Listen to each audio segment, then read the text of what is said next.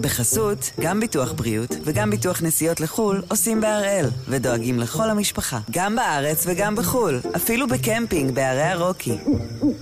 כן, גם שם, כפוף לתנאי הפוליסה וסייגיה ולהנחיות החיתום של החברה. היום הם חמישי, 7 בספטמבר, ואנחנו אחד ביום מבית N12.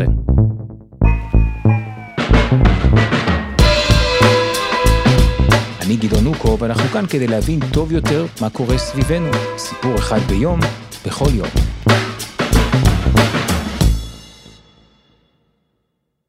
התמונות שמגיעות מסוריה בשבועיים האחרונים די מפתיעות. צמיגים בוערים, חנויות סגורות, כבישים חסומים, של מפגינים שקוראים לסלק את אסד מהשלטון.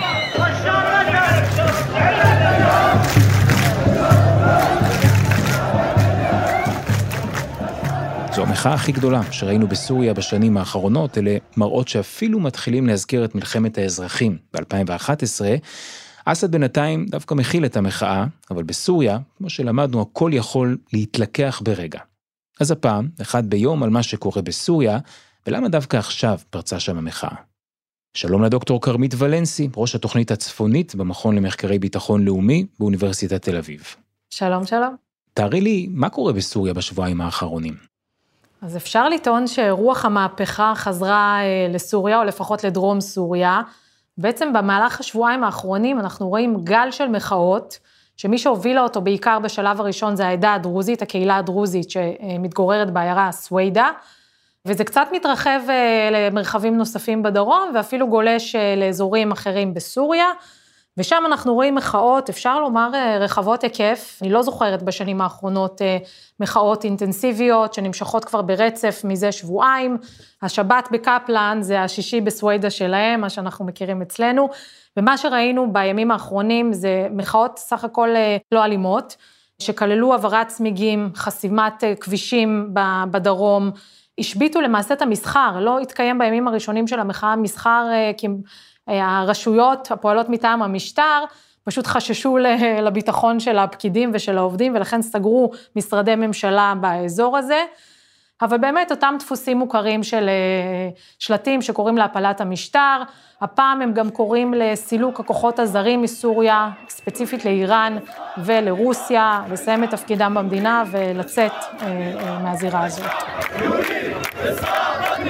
היה אירוע מאוד מעניין ממש בשלבים הראשונים של המחאה, שדרוזים מקומיים פורצים לסניפים של מפלגת הבת, המפלגה השלטת של אסד, ואפילו בשלב מסוים אטמו לגמרי את דלת הכניסה למשרדים, סילקו את העובדים, השחיתו שם תמונות של אסד.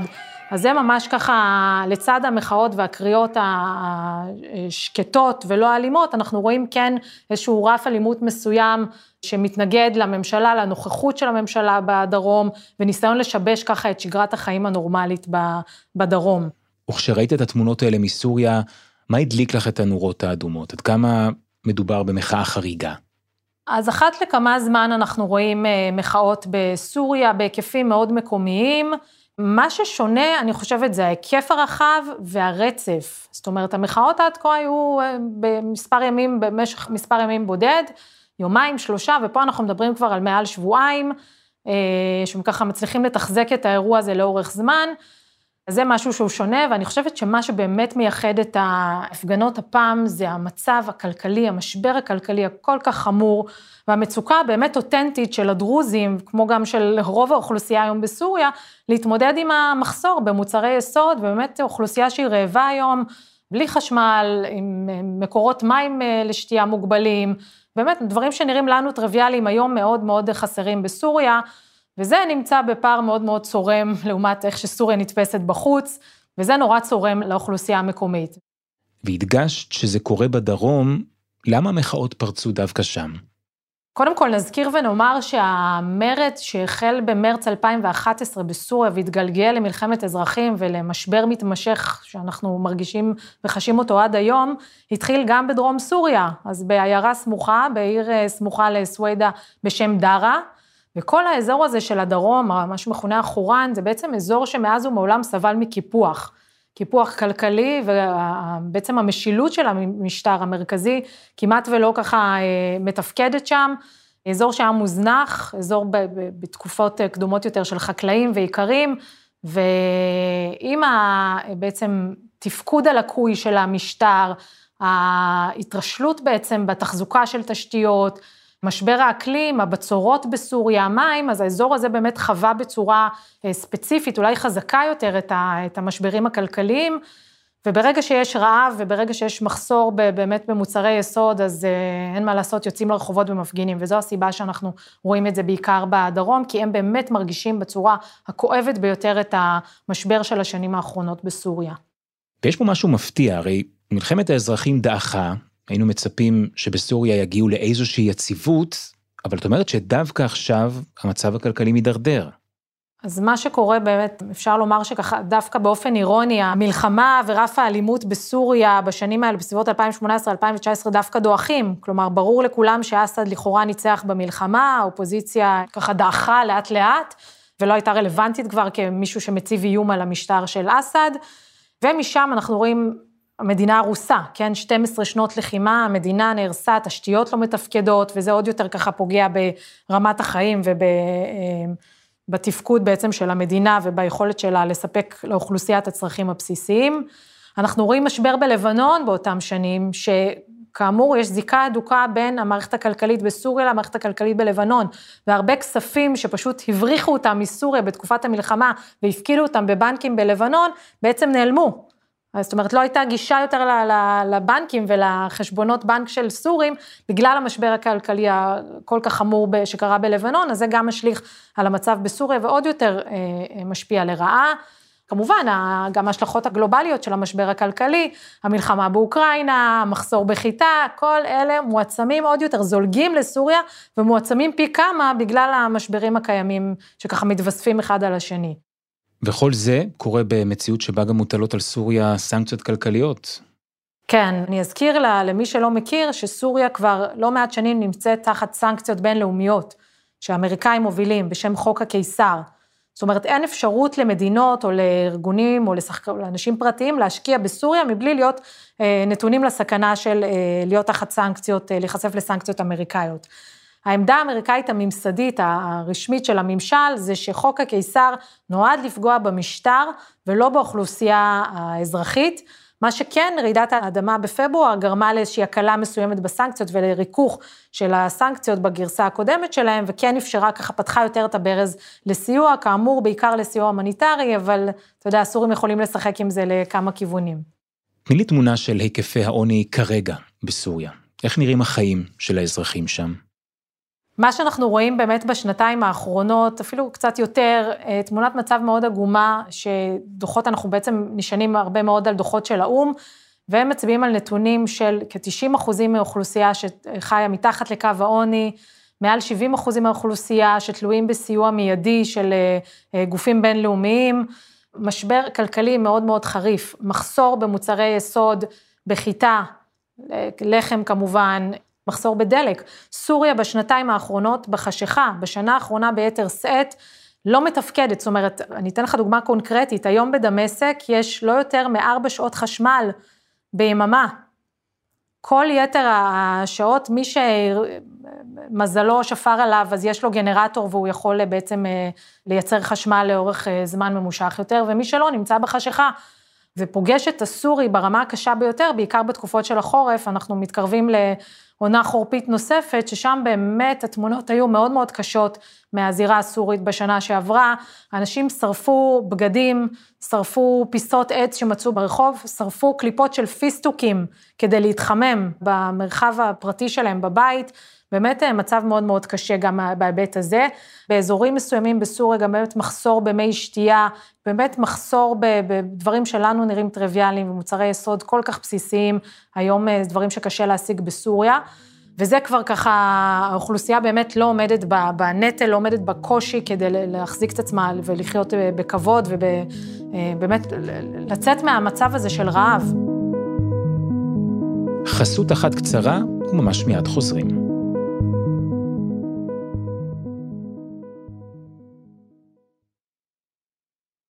בחסות, גם ביטוח בריאות וגם ביטוח נסיעות לחו"ל עושים בהראל, ודואגים לכל המשפחה, גם בארץ וגם בחו"ל, אפילו בקמפינג בערי הרוקי. כן, גם שם, כפוף לתנאי הפוליסה וסייגיה ולהנחיות החיתום של החברה. דוקטור כרמית ולנסי, דיברנו על המשבר הכלכלי החמור בסוריה, לממדי העוני נוספים שני צעדים שעשה עכשיו אסד, שהם בעצם הטריגר למחאות האלה. מה בדיוק הוא עשה? על הרקע הזה שתיארנו בעצם של המצוקה הכלכלית, שממש ככה הייתה בליבת המניעים שהובילו למחאה הזאת, מה שקורה זה מספר ימים לפני המחאות, אסד מחליט להסיר את הסובסידיות על רוב מוצרי הדלק, צעד שבתוך ימים ספורים גרם בעצם לעליית מחירים בין 15 ל-20 אחוזים. מה עוד הוא מחליט באותה תקופה, באותם ימים? להכפיל את השכר של עובדי המגזר הציבורי.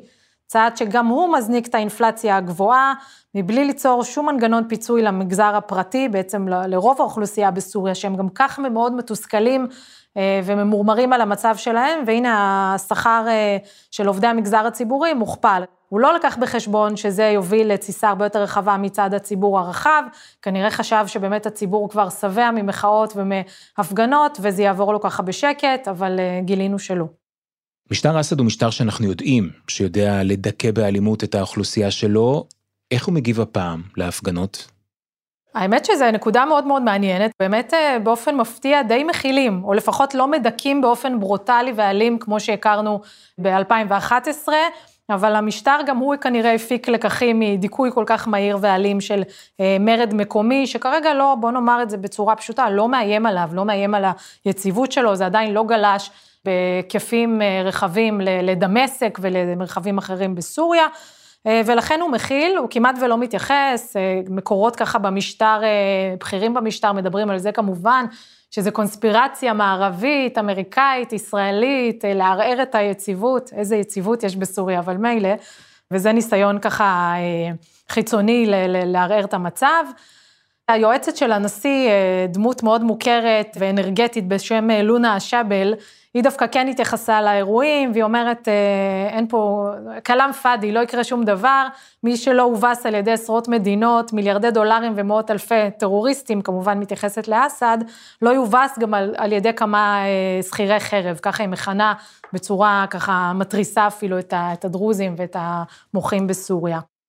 את מתארת סיטואציה שיש בה מחאות, המצב הכלכלי בנקודת שפל, יש ביקורת פנימית, אבל במקביל אנחנו רואים שנגמרה המלחמה, ויש תהליך של נורמליזציה של משטר אסד בקרב העולם הערבי. כן, זה באמת אה, פער שחשוב אולי ככה להבליט אותו, פער מאוד מאוד בולט, הייתי אומרת אפילו צורם, בין המצב הקטסטרופלי, הפנימי של סוריה, המצב הכלכלי, אפילו המצב הביטחוני, לבין המעמד האזורי של סוריה, בעיקר המעמד של אסד בשנה וחצי, שנתיים האחרונות, שזוכה להכרה מחודשת. אנחנו מדברים על נשיא שהיה המוקצה של המזרח התיכון עד לפני שנתיים, ולאט לאט, בתהליך של נורמליזציה זוחלת, נורמליזציה הדרגתית, יותר ויותר מנהיגים ערבים מתחילים להשיב אותו, לקבל אותו, להכיר בו, ומשיבים אותו לעולם הערבי. וכל זאת לכאורה מייצר איזשהו דימוי של נשיא מתפקד, של מדינה מתפקדת, חידשו את החברות שלה במוסד הליגה הערבית, אסד עולה לנאום ב-19 במאי על בימת הליגה הערבית. אנחנו היום אמם פורצה תתבדל الوضع الدولي الذي אירוע היסטורי. אה, חסר תקדים, אני אזכיר שהוא הודח מהליגה אה, בשלבים הראשונים של המלחמה, בשל הדיכוי הכל כך ברוטלי והאלים שלו נגד האוכלוסייה. והנה, כאילו לא קרה כלום, 12 שנים מאז אסד חוזר אה, ומשיב את מקומו אה, בזירה האזורית. בפנים, הכל מבעבע ומקרטע. איך זה קרה? איך הגענו למצב הזה שאסד חוזר לליגה הערבית? אנחנו בעצם מתחילים לזהות את הנורמליזציה בסוף 2021. שיחה ראשונה בין אסד לבין אה, מלך ירדן, אחרי יותר מעשור של ניתוק, שלאט לאט מובילה מדינות נוספות לנרמל יחסים. ירדן, בחריין, מדינות נוספות, אה, מצרים ככה משמיעה קולות קצת יותר חיוביים כלפי המשטר, ויש לזה מספר סיבות אה, להבנתי. קודם כל, אני חושבת שבאזור חדרה הבנה שאין חלופה לאסד. הוא כאן כדי להישאר, כל המאמצים הבינלאומיים, בעיקר האמריקאים, לנסות ולהביא לשינוי משטר, או לשינוי התנהגות בקרב המשטר הזה, כשלו. זאת אומרת, בסוף לא הצלחנו לייצר, לייצר איזושהי חלופה לאסד, הוא כאן להישאר, ועם זה אה, צריך להסתדר, זה דבר אחד. דבר שני שהניע את המדינות הערביות, זה אני חושבת אותה תפיסה של איום משותף, והוא מצד האיראנים. האיראן שכל כך דומיננטית בסוריה בשנים האחרונות, ביתר שאת בעקבות מעורבותה במלחמה והעובדה שהיא בעצם לצד הרוסים הצילו את אסד מקריסה.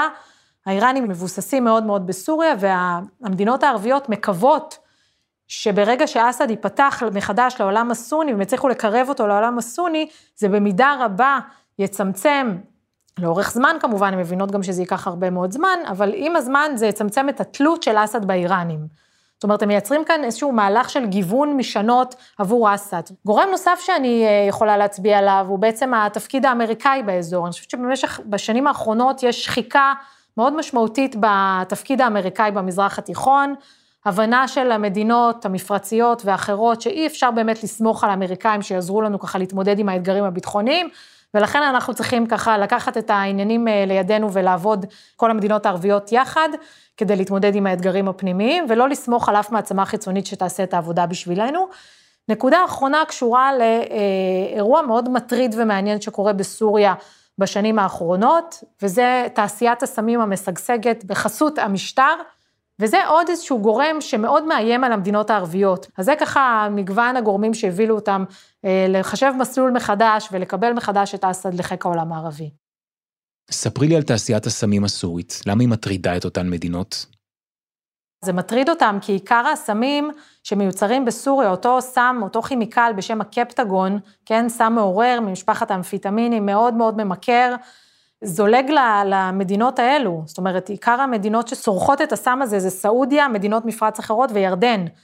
והשתי הממלכות האלה, הסעודית והירדנית, מאוד מאוד מוטרדות מהפוטנציאל של הסם הזה לערער את היציבות החברתית, לפגוע בצעירים, ובאופן אירוני, זה מה שמקרב אותם, אותו איום שאסד אחראי עליו, הוא דווקא מה שמקרב אותם לאסד, מתוך התקווה שאם הם יעבדו איתו, הם יצליחו תמורה לתשורות ותמורות כלכליות, לגרום לו לצמצם את היקף התפוצה של הסם הכל כך ממכר ומזיק הזה. אז אנחנו מדברים על תהליך נורמליזציה שקורה בשנתיים האחרונות.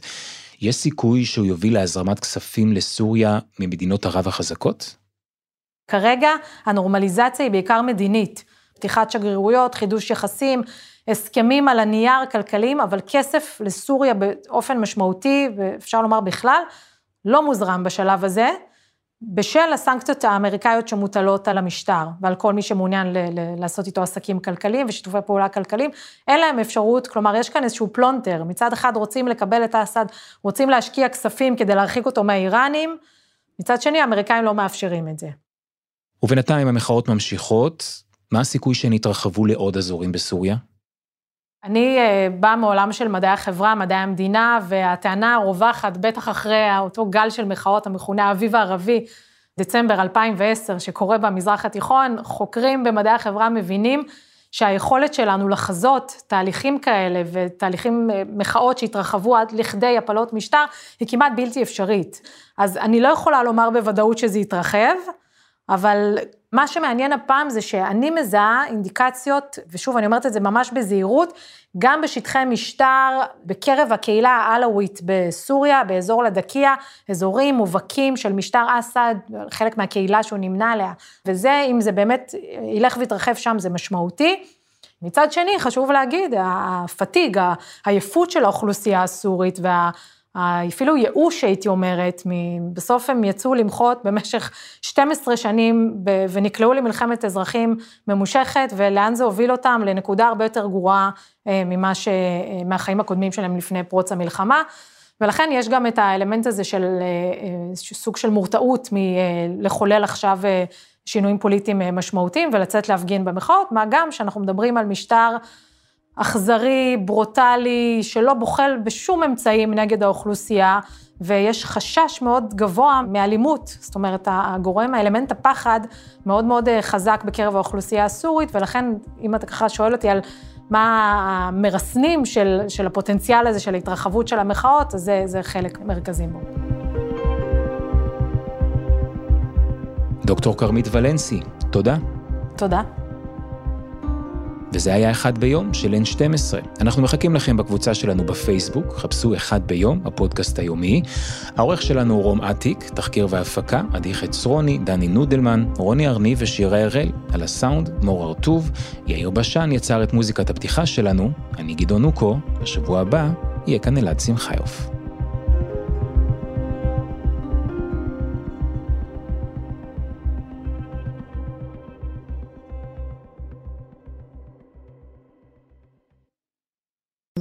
בחסות, גם ביטוח בריאות וגם ביטוח נסיעות לחו"ל עושים בהראל, ודואגים לכל המשפחה, גם בארץ וגם בחו"ל, אפילו בקמפינג בערי הרוקי. כן, גם שם, כפוף לתנאי הפוליסה וסייגיה ולהנחיות החיתום של החברה.